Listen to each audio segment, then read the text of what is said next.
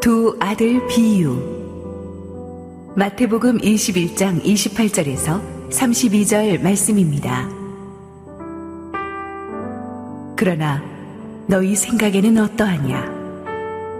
어떤 사람에게 두 아들이 있는데 맏아들에게 가서 이르되 예 오늘 포도원에 가서 일하라 하니 대답하여 이르되 아버지 가겠나이다 하더니 가지 아니하고 둘째 아들에게 가서 또 그와 같이 말하니 대답하여 이르되 실소이다 하였다가 그 후에 뉘우치고 갔으니 그 둘 중에 누가 아버지의 뜻대로 하였느냐 이르되 둘째 아들이니이다 예수께서 그들에게 이르시되 내가 진실로 너희에게 이르노니 세리들과 창녀들이 너희보다 먼저 하나님의 나라에 들어가리라. 요한이 의의 도로 너희에게 왔거늘 너희는 그를 믿지 아니하였으되 세리와 창녀는 믿었으며 너희는 이것을 보고도 끝내 뉘우쳐 믿지 아니하였도다. 할렐루야 우리 하나님께 감사와 영광의 박수 올려드리겠습니다. 우리 축복된 가정주일입니다. 우리 함께 기도하시고 말씀 보겠습니다. 사랑의 아버지 주님의 임재로 이곳을 덮어주시고 부족한 종은 감춰 주시고 우리 주님 예비하신 귀한 말씀 들려 주시옵소서 예수님 이름으로 기도했습니다. 아멘. 오늘 저는 예수님의 비유 시리즈 19번째 주제인 두 아들 비유를 가지고 여러분과 함께 은혜를 나누고자 합니다. 예수님이 여러 가지 비유 시리즈를 말씀하셨는데 그 중에서는 지난주 다루었던 선한 사마리아인의 비유처럼 어떤 특별한 상황에서 종교 지도자들의 도전적인 질문을 받으신 뒤에 거기에 대한 대답을 이렇게 은유적인 비유로 하신 경우가 많이 있습니다. 예수님의 약점을 잡으려는 종교 지도자들의 함정을 피해가면서 모두를 깨우치는 깊은 영적인 진리를 던져주시기 위함이었죠. 오늘 본문이 다루고 있는 두 아들 비유도 그렇습니다. 이 본문의 배경을 이해하려면 마태복음 21장 전체 스토리 전개의 개요를 조금 알아야만 됩니다. 6월절을 앞두고 예수님께서 나귀를 타시고 예루살렘에 입성하셨습니다. 수많은 군중들이 호산나를 외치며 예수님을 환영했습니다. 그런데 주님께서는 성전에 들어가셔서는 장사치들이 성전을 가득 메우고 있는 것을 보시고 너무 분노하셔서 그들의 상을 뒤엎어 얹으시고 내 집은 기도하는 집이지 이렇게 장사하는 집이 아니다 하면서 성전을 정화하셨습니다. 뒷돈을 받고 이 장사치들을 허락해준 종교 지도자들에게는 큰 충격이었죠. 그리고 예수님은 가는 곳마다 말씀을 전하시고 병을 고치시고 귀신을 쫓아내시며 천국 복음을 전하셨는데 지난 수백 년간 종교 지도자들이 말씀을 가르칠 때는 아무 반응도 없던 군중들이 예수님에게는 폭발적으로 반응했습니다. 가는 곳마다 군중들이 모였고 회개하고 영혼이 변하는 역사가 일어났어요. 이걸 보면서 종교 지도자들은 충격을 받았습니다. 종교 지도자들이 누굽니까?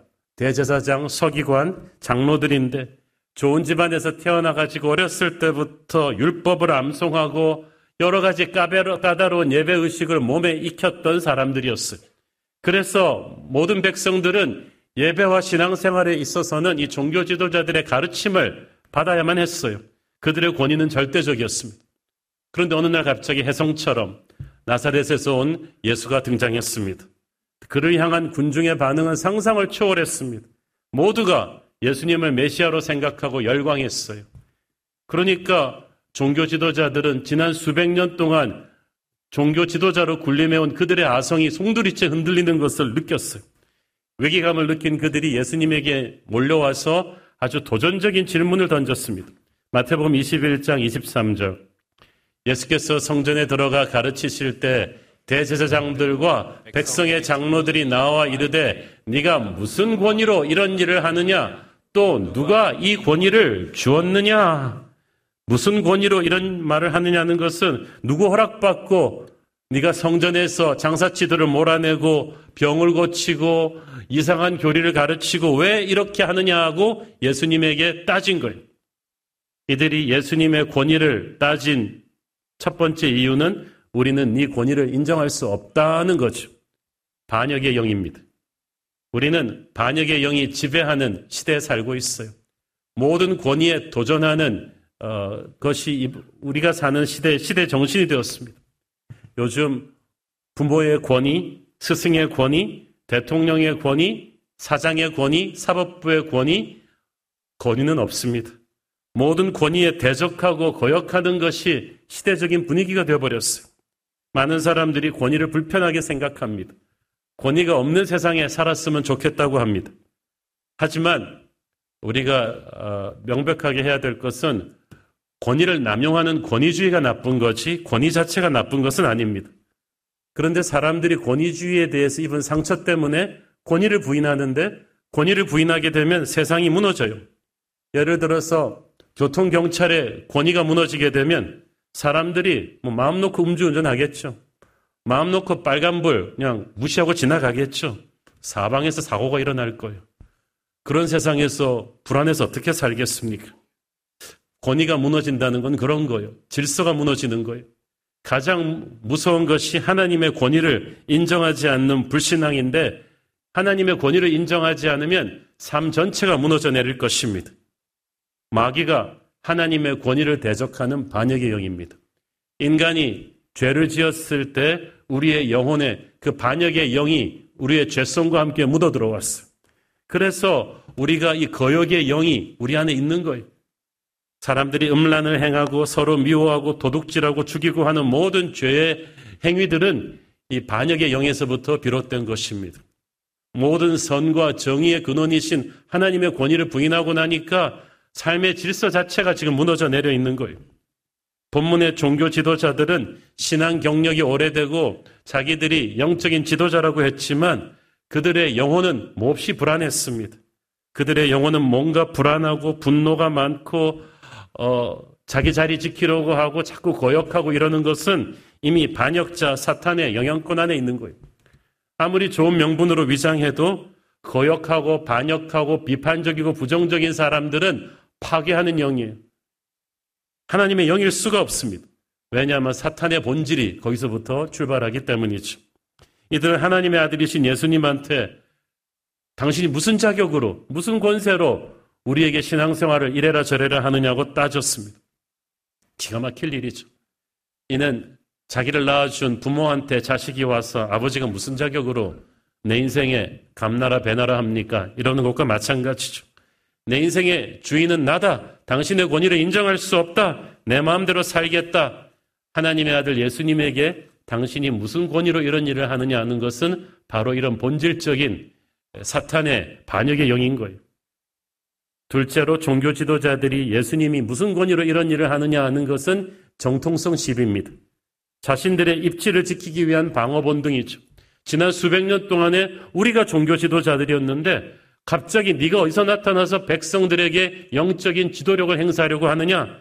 네게는 정통성이 없다. 그 네가 무슨 권위로 이런 일을 하는 거는 너 자격증 내놔봐. 너 어느 교단 출신이야? 너 목사 한 수는 받았나? 아, 이런 것 똑같은 거예요. 근데 여러분, 실력이 딸리는 사람일수록 인간적인 자격증을 따집니다. 원래 자기 이력서에 한참 쓰는 사람일수록 별 볼 일 없는 사람이에요. 실력이 없으니까 받은 자격증 다 쓰는 거죠. 이들이 간과하고 있는 것, 영적인 정통성은 하나님이 결정하는 거지 인간이 결정하는 게 아니에요. 하나님이 기름 부어 쓰시는 자에게서는 누가 말하지 않아도 하나님의 역사가 그에게서 나타나요. 영적인 실력이 영적인 실력이 자연스럽게 영적인 권위와 정통성을 주는 것입니다. 자기가 태권도 구단이라고 국기원 단증을 아무리 흔들어 본들 동네 불량배한테 얻어 터지고 나면은 아무 권위가 없는 거죠. 실력이란 그런 거예요. 우리에게 영적인 실력이 없으면 자꾸 우리는 인간적인 명함을 꺼내들죠. 나 어느 신학교 출신이다. 나 목사야. 나 장로야. 나 이 교회 몇 년째 섬긴 사람이야. 그런데 영적인 실력이 있어야 영적인 권위가 쓰죠. 파바로띠한테 어느 학교 출신이냐고 물어보는 사람 아무도 없어요. 이미 그 사람은 노래 한 소절만 부르면 모든 청중을 세계 어디 나 가든 압도하기 때문에 파바로띠 학벌을 따지는 사람은 아무도 없습니다. 영적인 실력이란 그런 거예요. 인간적인 명함이 필요 없어요. 예수님이 그러셨어요. 예수님의 설교, 예수님의 행하시는 일 한 번만 보면 하나님의 사람이다. 하나님의 아들이라는 것을 누구나 느낄 수가 있었죠. 근데 종교 지도자들은 그걸 느끼면서도 인정하지 못했어요. 왜냐하면 인정하고 나면 자기를 부인해야 되거든요. 자기 입지가 송두리째 흔들리니까 예수님의 권위를 어, 인정할 수가 없었던 거예요. 셋째로 그렇기 때문에 그들은 영적으로 무지했어요. 모든 권위의 근원이신 성전의 주인이신 말씀의 근원이신 하나님의 아들이 바로 눈앞에 있는 예수님이신데 알아보질 못했어요. 한심하지 않습니까? 평생 율법을 공부하고 성전에서 제사 지내던 사람들이 어찌 그리 영적으로 무지할 수 있습니까? 왜냐하면 오랜 세월 동안 그들은 하나님을 예배한 것이 아니라 인간적인 방법으로 자꾸 각주를 달다 보니까 하나님은 빠지고 일만 남았는데 그게 하나님의 살아있는 복음이 아니고 영적인 본질이 아니고 인간이 만들어 놓은 전통이라는 것을 의식하지를 못했어. 그래서 비본질을 본질처럼 붙잡고 살다 보니 본질을 보고도 인정하지 못하는 거예요. 오래전에 제 선배 목사님 한 분이 싱어송라이터입니다. 아, 그 형은 대학교 성경 공부에서 벌써 기타를 잡으면 범인과 달랐어요. 두루룩 퉁겨보면은, 아, 정말 기타 한 다섯 대는 놓고 치는 것 같은 뮤지션이었죠. 어, 80년대 이미 그는 우리 캠퍼스 Bible study에서 너무나 아름다운 복음성가를 몇 개 작곡, 작사했고 그 중에 한두 개는 정말 그 북가주에서 시작해서 남캘리포니아 전체 모든 그 캠퍼스 Bible study에서 젊은이들이 따라 부르는 복음성가가 되었어. 그리고 한 10년이 지나면서 각 캠퍼스에 한다 하는 찬양 리더들은 각자 또 자기 버전으로 그 곡을 번안해서 부르기도 했습니다. 근데 문제는 그러고 한 10여 년 지나서 이 형이 UCLA 대학 성경공부 캠퍼스 집회에서 기타를 들고 그 노래를 불렀어요. 근데 아무도 10여 년이 지나 놓으니까 이 형이 원작자인 줄 몰라요. 부르고 나서 그 UCLA 찬양 리더, LA에서 한다 하는 이, 이 교만한 찬양 리더가 껄떡껄떡 오더니 아, 목사님, 그 노래는 그렇게 부른 게 아닙니다. 그러더니 기타를 잡고 자기 버전의 그 노래를 한참 들려주는 거예요. 제 선배가 기가 차서 한참 듣고 있다가 그 친구한테 딱 한마디 했습니다. 제가 이 곡을 만든 아무아무개 목사입니다. 그 말 한마디로 모두가 그냥 조용해졌어요. 보니까 그 곡을 얼마나 많은 찬양 인도자들이 개사하고 번안하고 불렀던지 오리지널이 오니까 그걸 못 알아보는 거지. 오래전에 한국 수능 시험에서 그런 일이 있었어요. 그 시구 하나를 놓고 문제가 이 시를 그 원작자가 의도한 바가 아닌 것은 그런데 그 원작자 시인이 그 문제를 풀었는데 틀렸어. 정호승 시인인가 아마 제가 그렇게 기억하는데 이분이 나중에 인터뷰에서 황당한 표정으로 말했어. 제가 그런 의도로 그 시를 썼는지 이번에 처음 알았다는 거지. 그걸 대한민국 모든 고등학생들이 국어책에서 배웠다는 거 아니겠어요? 지금 이 시대에 이 종교 지도자들한테 밑에서 신앙생활 하는 사람들이 다 그런 거예요. 원작자 예수님이 오셨는데 못 알아봐. 의도한 바가 아니라는 거예요. 당신이 무슨 권위로 이런 일을 하는 거는 원작자가 지금 틀렸다는 거 아니에요? 얼마나 교만하면 하나님을 못 알아보고 하나님이 틀렸다고 합니까? 영적인 분별력이 없어진 거죠. 그래서 예수님이 너무나 기가 막히셔서 이들을 깨우쳐 주기 위해서 들려주신 스토리가 바로 이 두 아들 비유인 거예요. 어느 아버지에게 두 아들이 있었죠. 아버지는 두 아들에게 똑같은 미션을 주었습니다. 포도원에 가서 일하라. 첫째 아들은 말로는 yes, 그리고 안 했어요. 처음부터 안 할 작정이었는데 그냥 말로만 yes 한 거예요. 둘째 아들은 처음부터 화끈하게 노! 그리고 어, 아버지를 충격에 몰아놓고 나중에는 그래도 뉘우치고 포도원으로 갔습니다. 이 첫째 아들, 둘째 아들이 누구를 상징하는지는 뭐 자명한 거였죠. 첫째 아들은 종교 지도자들을 상징했습니다. 첫째 아들은 항상 아버지 제가 가겠습니다라고 말은 바로바로 바로 하는 사람이었습니다. 수많은 예배 절기를 빠짐없이 드리고 11조를 냈고 공식적인 기도도 성실하게 했습니다. 설교만 들으면 아멘 하는 사람들이 아멘이란 말 하겠다는 거거든요. 성실하게 가겠다고 말하는 거예요. 그런데 월요일 날 출근하면 삶에서는 그렇게 살지 않아요. 아멘 다음이 없다는 거예요. 그냥 안 갈 거면서 왜 그럼 처음부터 가겠다고 말은 했을까? 제가 볼 때 첫째 아들은 아버지의 심기를 자극하고 싶지 않아요. 그래서 당장 그 상황을 모면하고 싶은 거예요. 첫째 아들은 아버지를 두려움의 대상으로만 보았지 사랑하지 않았어요. 만약 하나님을 사랑하면 그 계명을 지키는 것이 어렵지 않다고 성경은 말하잖아요. 근데 첫째 아들이 몰랐던 사실, 순종은 아버지를 위한 것이기도 하지만 실은 자기 자신을 위해서 해야 되는 거예요. 순종 안에는 엄청난 축복과 능력이 감추어진 말씀을 풀어놓는 것과 같아요. 하나님의 말씀은 엄청난 우리의 삶을 축복으로 바꾸어 놓을 능력이 있는데 순종하지 않으면 그거는 포장을 풀지 않는 선물과 같아요. 불순종하면 그러니까 본인한테 본인이 그 엄청난 축복을 사장시키는 거죠. 재앙이 임해요. 만약 그가 순종했더라면 그는 그 말씀에 담긴 생명과 축복을 누리고 사람들에게 엄청난 영향력을 끼치고 하나님께 영광 돌렸을 거예요. 불순종함으로써 그걸 다 사장시켜 버렸어. 첫째 아들이 처음에 가겠다고 말을 해놓고 가지 않았다. 이 말은 하나님의 기대를 그 계획을 망가뜨린 거예요. 왜냐하면 우리도 하나님한 약속의 말씀을 주시면 기대를 하잖아요. 하나님이 약속을 지키실 거야. 그리고 준비를 한 것처럼 하나님도 우리가 가겠다고 말을 하면 순종을 기대를 하세요. 아무아무개가 이제 가겠다고 했으니까 그럼 나는 이 아이를 통해서 이런 일을 이루어야겠구나 하고 계획을 하시는데 천사가 달려오더니 하나님 저 사람 가지는 않았어요. 말만 해놓고 펑크 냈어요. 하나님의 계획이 어그러지는 거죠. 마음이 아프신 거죠. 모든 불순종은 순종을 전제로 한 하나님의 기대를 꺾은 거예요. 반면에 처음에는 거절했다가 나중에 순종하고 간 둘째 아들.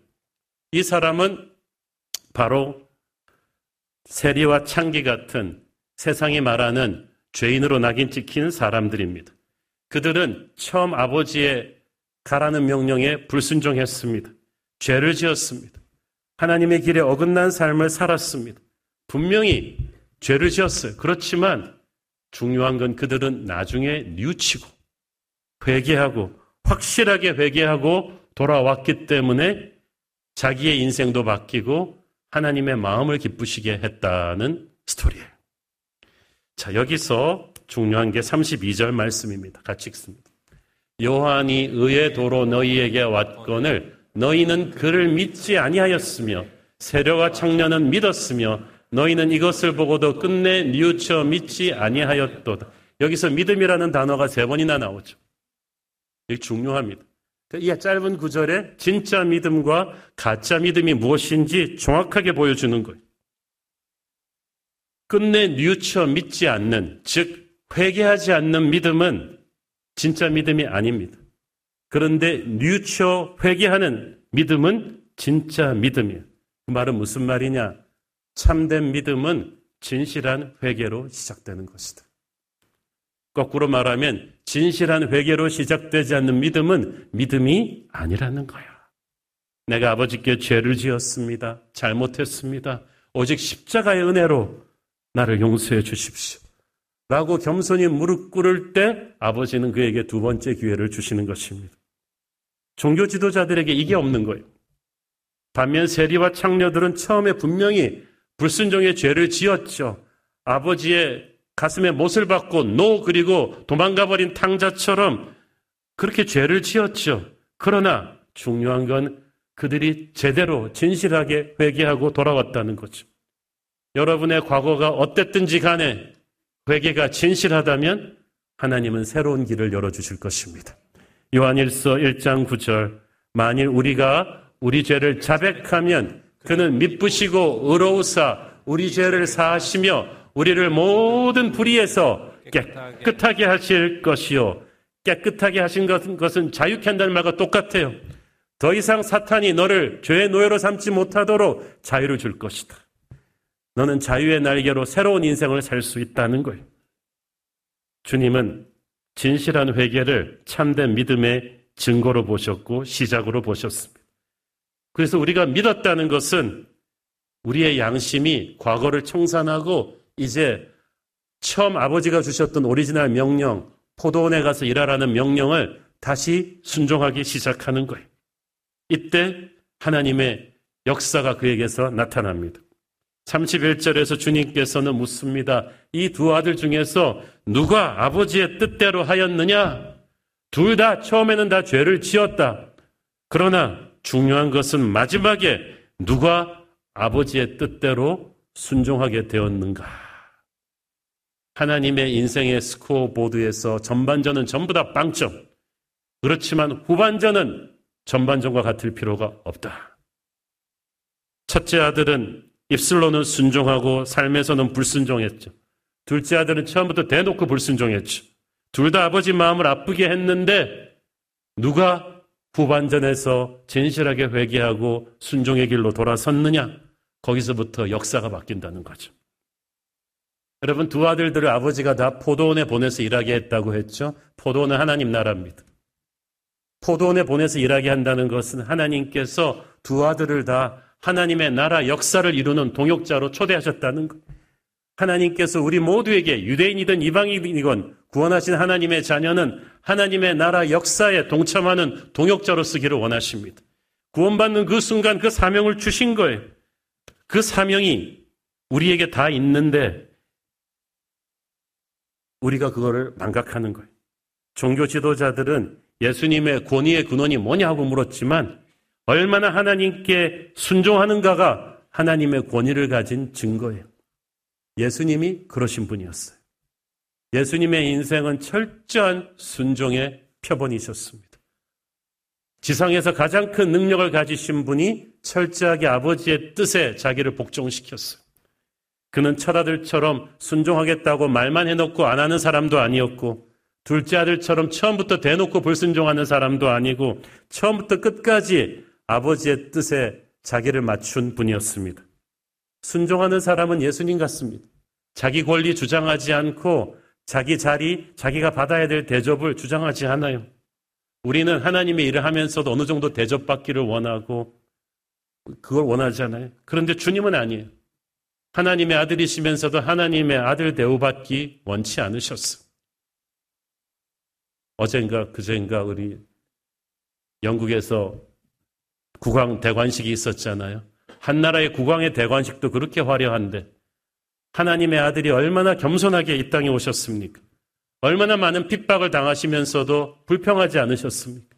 그리고 우리의 죄를 지고 십자가에서 돌아가셨습니다. 그 위대한 순종이 예수님을 모든 이름 위에 뛰어난 이름으로 만든 거예요. 그 순종 때문에 마귀는 주님 앞에 꺾어지는 거죠. 여러분, 교만한 사람, 불순종하는 사람은 자기가 세상 다 잡는 사람 같지만 실은 불순종의 영인 마귀의 노예가 되어 있는 사람이에요. 그러나 온전히 하나님에게 순종하는 사람만이 세상 권세 마귀의 영으로부터 자유한 사람입니다. 그의 앞에서 마귀는 쫓기는 거죠. 오늘 두 아들의 비유의 핵심은 순종입니다. 아까 회개가 진정한 믿음의 시작이라고 했는데 순종은 믿음의 극치라고 볼 수 있습니다. 하나님의 권위에 대한 인간의 응답은 순종입니다. 우리가 하나님의 권위에 올바로 순종하게 될 때 비로소 우리에게 자유가 옵니다. 축복이 옵니다. 평안이 옵니다. 능력이 옵니다. 마귀는 그동안 우리를 속인 거예요. 네가 하나님을 부인하고 그 권위에서부터 탈출해서 네가 스스로 하나님이 되면 세상은 너의 것이라고 하는데 그것은 축복으로 가는 길이 아니라 저주로 가는 길이었어요. 예수님에게 순종하는 자만이 능력과 축복의 삶을 살게 됩니다. 마귀에게 시험 들면 불순종의 영이 가득해요. 종교 지도자들처럼 회개도 없고 은혜도 없고 영적인 무기력증에 빠지는 거죠.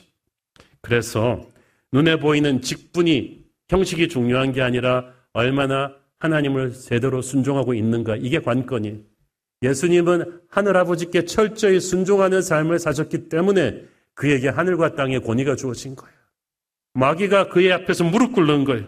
기적과 부흥과 회복이 넘쳐나는 것은 우리가 온전히 하나님의 뜻에 우리 자신을 순종하게 할 때 일어나는 줄 믿습니다. 오늘 본문 말씀에 회개하고 돌아와서 포도원의 일에 다시 동참하게 된 둘째 아들을 보면서 가정주의를 맞아서 제가 여러분과 나누고 싶은 이야기가 있어요. 불순종했던 둘째 아들 같은 인생도 회개하면 놀랍게 쓰임 받을 수 있다는 거예요. 저희 교회가 10여 년째 함께 도우며 동역하고 있는 단체 중에 제소자들에게 그리고 그 가족들에게 복음을 전하고 케어하는 세진회가 있습니다. 이 세진회에서 그 담당하시는 이령 목사님이 하는 또 하나의 사역이 있는데 어린 나이에 10대 때부터 각종 범죄에 연루된 청소년들을 회복시키는 세나 청소년 회복 사역입니다. 우리나라에 465만이 있는 넘는 청소년들이 있습니다. 전체 인구의 한 10% 이상은 청소년들인 것 같아요. 근데 이 중에서 가출 경험이 있는 청소년이 10%가 넘습니다. 이 숫자가 왜 중요하냐 하면 이 숫자들 중에 상당수가 대부분이 학교에 적응을 못하고 각종 범죄에 연루되는 위기 청소년 통계 수치에 잡힙니다. 어림잡아도 40만에서 50만을 헤아립니다. 이들이 가출하는 가장 큰 이유는 무너진 가정이에요. 한부모 가정, 결손 가정, 이혼 혹은 재혼 가정, 알코올 중독의 아버지나 어머니, 부모의 통제나 강압, 폭력적인 양육, 학업에 대한 부담이 싫어서 가난이 싫어서 집을 가출합니다. 근데 가출하면은 천국이 열리는 거 아니죠. 혼자서 의식주를 해결할 수 없으니까 가출한 무리들끼리 가축 패밀리, 를 형성하게 되는데 여기서 온갖 나쁜 범죄를 다 배웁니다. 조건 사기, 빈집털이, 폭행, 사이버상의 성매매, 특히 여자 청소년들의 경우 대부분이 나쁜 어른들의 표적이 되어서 성매매를 하게 됩니다. 이 위기 청소년들 40만, 50만을 남의 일이라고 여러분 그냥 방치하면 안 됩니다. 이들이 자라서 우리 아이들과 더불어 공동체를 이루며 함께 살아가야 하기 때문이에요. 이들 소년범들의 67% 이상이 성인범으로 발전하는데 조두순, 유영철, 신창원 같은 우리 사회를 충격에 빠뜨린 그 사람들이 다 소년범 출신이었다가 성인범이 된 경우에요. 우리나라 이 비행 청소년들의 한번 수감되었다 다시 풀려나도요, 재범 확률이 33%가 넘습니다. 범죄가 갈수록 흉포화하고 있습니다. 그래서 이제 세나 회복 사역이 필요한데 이 아이들이 대부분 엮이는 가정 출신이에요. 그냥 집으로 돌려보내면 그 집안 환경에서 또다시 가출하게 돼 있어요. 그렇다고 그냥 방치해두면 나쁜 성인 범죄자들의 하수인이 돼서 여자아이들은 대부분 성매매로 가고 남자아이들은 범죄 집단의 조직원이 되죠. 그래서 보호력을 갖고 범죄와 단절할 수 있는 환경에 있어야 하는데 그래서 세나 청소년 회복센터 같은 게 필요한 거예요. 이곳에서는 복음 제시하고 재범 방지를 목표로 하는데 목사님 말씀이 예배가 최고의 복지입니다, 목사님. 그래서 정기적인 주일 예배, 수요 예배하고 매일 기도와 성경 읽기를 가르치고 성경적인 상담도 받고 복음 캠프도 하고 중요한 거는 좋은 어른들의 멘토링을 받는 거예요. 이 아이들에게 있어서는 나쁜 어른들에게서 짓밟힌 그 어린 시절에 그래서 어른들에 대한 불신이 있기 때문에 그래서 우리 성도들이 많이 가서 돕거든요. 이전 모습과 작별하게 하기 위해서 생활보호 지도사에 24시간 보호감호와 밥상 머리 교육을 시켜주는데 범죄 노출 환경 차단을 위해서 핸드폰, 담배, 화장도 안 시킵니다. 이렇게 기본권을 제공해주는 집과 일자리가 있을 경우 재범 확률은 60% 이상이 재범하지 않습니다. 애들이 이제 자립해야 되니까 제빵 기술과 커피 바리스타 훈련도 시키고 반려견과 주인들을 위한 펫카페를 운영할 수 있도록 그 펫카페 운영법도 가르치면서 이제 자립을 준비합니다. 무엇보다도 검정고시 반, 학력 반을 해서 일단 중학교, 고등학교 졸업장은 따야죠, 한국에서. 기본 학력을 갖추게 하는데 몇 주 전에 여러분이 기부해 주신 7천 권 도서 중에 상당 부분이 이 세나 청소년 회복센터 도서관으로 갔습니다. 제가 처음에 거길 가보니까 애들 도서관이 책이라고는 말할 수 없을 정도로 열악해서 이걸 책을 좀 줘야겠다고 이렇게 생각을 하게 되었어요. 여러분, 우리 교회가 재정적, 인적 자원을 기도하며 지원해 주면 인생이 변합니다. 한 예로 우리 경민이라는 학생이 있었어요. 물론 가명입니다. 여학생인데. 이 아이가 13살 가출 후에 수원역을 배회하다가 한 중년 남자가 접근해 왔는데 아, 이 나쁜 인간입니다. 이 아이가 4년 동안 이 사람의 성적 놀이개가 되어서 온갖 학대를 당하다가 세나 청소년 회복센터에 입소했습니다. 얼마나 교묘하게 이 아이를 학대하면서 붙잡고 있는지 그래서 우리 교회 검찰 출신의 장로 변호사님의 도움으로 이 사람을 고소했어요. 그이 아이들의 문제가 너무 애들이 열악한 환경이니까 변호사 살 돈이 없어서 누구도 이 아이들을 변호해 주지 못하고 함부로 대하는 거예요. 가해자들이 이걸 알아요. 그런데 우리 검찰 출신 변호사 장로님의 명함만 딱 들고 있어도 움찔하는 거죠. 그래서 다행히 이 아이를 자유케 할 수 있었어요. 그 후 법원 심리 과정에서 이 생전 처음 이 따뜻한 어른의 도움을 받고 감격해서 경민이가 마음을 고쳐먹죠. 17살 나이로 검정고시를 준비해서 대학에 들어갔어요. 장학생으로 지금 학교 생활 잘하고 있는데 우리 교회가 조금만 노력하면 어른들이 다 나쁜 사람이 아니라는 걸 보여주면 절망에서 소망으로 바꿀 수가 있습니다. 이 세나 청소년 사역을 하면 하시는 말씀들이 있습니다. 우리 성도들 가셔서 아이들 이제 돌보는 모습인데 왜 가해자를 돕느냐? 피해자를 도와야지. 그런데 여러분 이 아이들 태어나면서부터 악인들 아니었어요. 이 아이들이 그런 형편없는 가정을 선택하지 않았습니다. 어른들의 잘못으로 인생 출발선이 한참 뒤로 물려진 것 뿐이죠. 이들 위기 청소년들도 하나님의 자녀죠. 우리가 가정주의를 맞아서 우리 아이들은 학원도 보내고 해외 연수도 시키고 어학 공부도 시키고 유학도 보내잖아요. 그렇지만 그러면 뭐 합니까? 이 위기 청소년 아이들 40만 50만 분노와 증오로 점철된 이 아이들이 같은 시대를 살아갈 텐데 자기 자식을 잘 되는 것만 기도하지 말고 이 아이들에게도 우리가 하나님의 자녀라는 마음을 생각하고 품고 회복시켜야 될 줄로 믿습니다.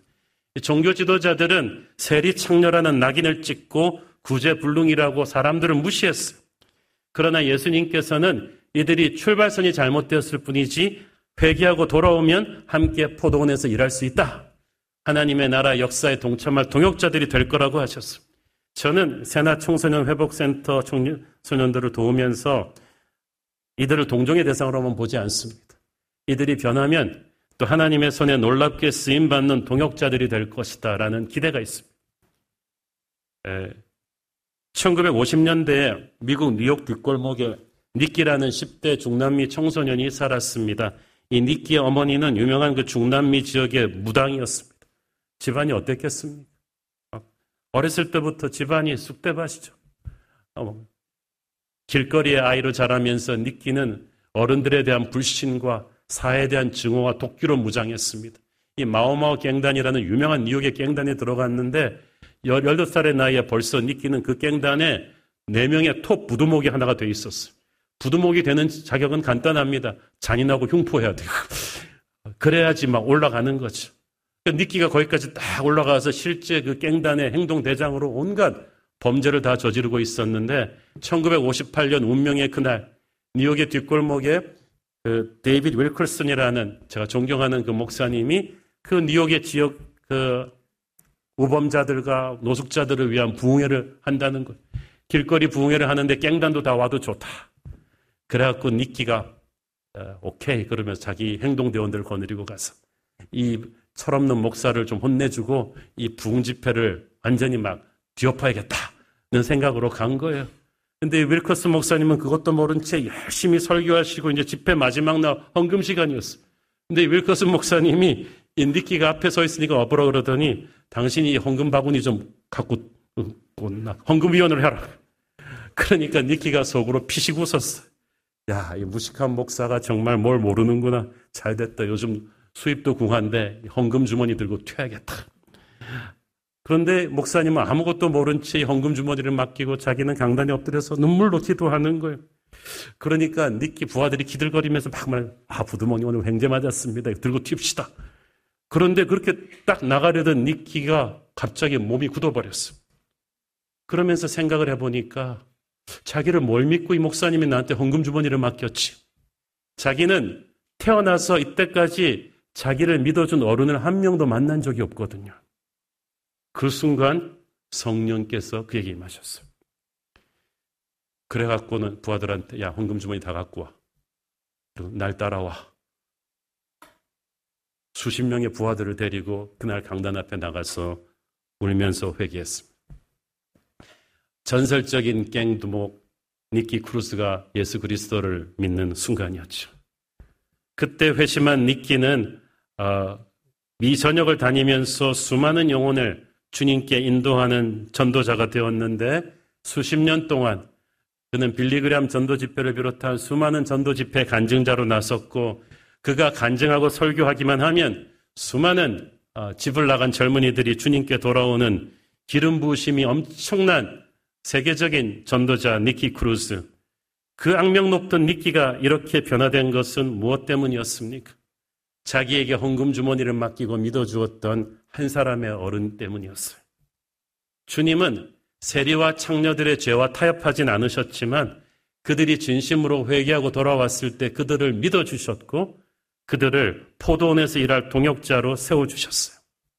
저는 5월 가정주의를 맞아서 우리 각자의 가정을 위해서도 기도하지만 우리는 강남교회 아닙니까? 우리 교회 뉴젠 앞에 파워풀한 우리 뉴젠 주일학교는 너무나 축복받은 아이들이고 여러분 같이 좋은 부모님들 만나서 우리 아이들은 좋은 대학도 가고 좋은 학원도 다니고 굶지도 않고 배고프지도 않고 어, 좋은 대학을 가겠죠. 그러나 우리 주님의 눈으로 우리가 위기 청소년들을 본다면 좀 달라질 거예요. 그들은 동정의 대상이 아닙니다. 처음 단추를 잘못 끼웠을 뿐이지 어떤 믿음의 어른이 믿어주고 두 번째 기회를 준다면 제2, 제3의 니키 크루스가 나와서 하나님 나라 일꾼이 될 줄로 믿습니다. 동시에 주님은 가겠다고 해놓고 가지 않은 큰아들 같은 이 종교 지도자들을 버리지도 않으셨어요. 그 결과 나중에 사도행전에 보면 수많은 제사장들이 이 주님을 믿게 되었다는 얘기가 나오죠. 이 깐깐한 종교 지도자들도 마음을 부수고 주님 앞에 돌아옵니다. 그 중에 하나가 사도 바울이죠. 얼마나 무시무시한 바리새인이고 종교 지도자입니까만은 이런 세리 창녀들 무시하던 사람이 그렇게 부서지고 나니까 그들에게 제일 먼저 가서 복음 전하는 이방인 전도자가 되지 않습니까? 주님은 누구를 어떻게 쓸지 모릅니다. 그러므로 우리는 가정주의를 맞아서 우리의 모범생 아이들뿐 아니라 처음 길을 잘못 던 위기 청소년들까지 작은 아들까지 우리의 마음을 주님의 마음으로 품고 복음의 씨앗을 뿌려야 할 줄로 믿습니다. 우리 새로운 교회 성도들이 그런 넓고 아름다운 마음을 가진다면 우리 한국 교회가 변할 것이고 교회는 그렇게 이 나라를 변화시킬 것입니다. 기도하겠습니다. 주님 은혜를 감사합니다. 우리 모두 처음에 간다 그러고 안 간 큰아들이든지 처음에 안 간다고 했다가 나중에 회귀한 둘째 아들인지 하나인데 누가 누구를 정죄합니까? 가정주의를 맞아서 우리의 아이들을 위해서도 기도하지만 잘못된 가정 환경에 태어나 불우한 길을 가는 위기의 청소년들 40만이 넘는 이 땅의 청소년들을 가슴에 품고 기도합니다. 하나님께서 우리가 모두 함께 포도원을 일구는 동역자가 되게 하옵소서. 예수님 이름으로 기도했습니다. 아멘.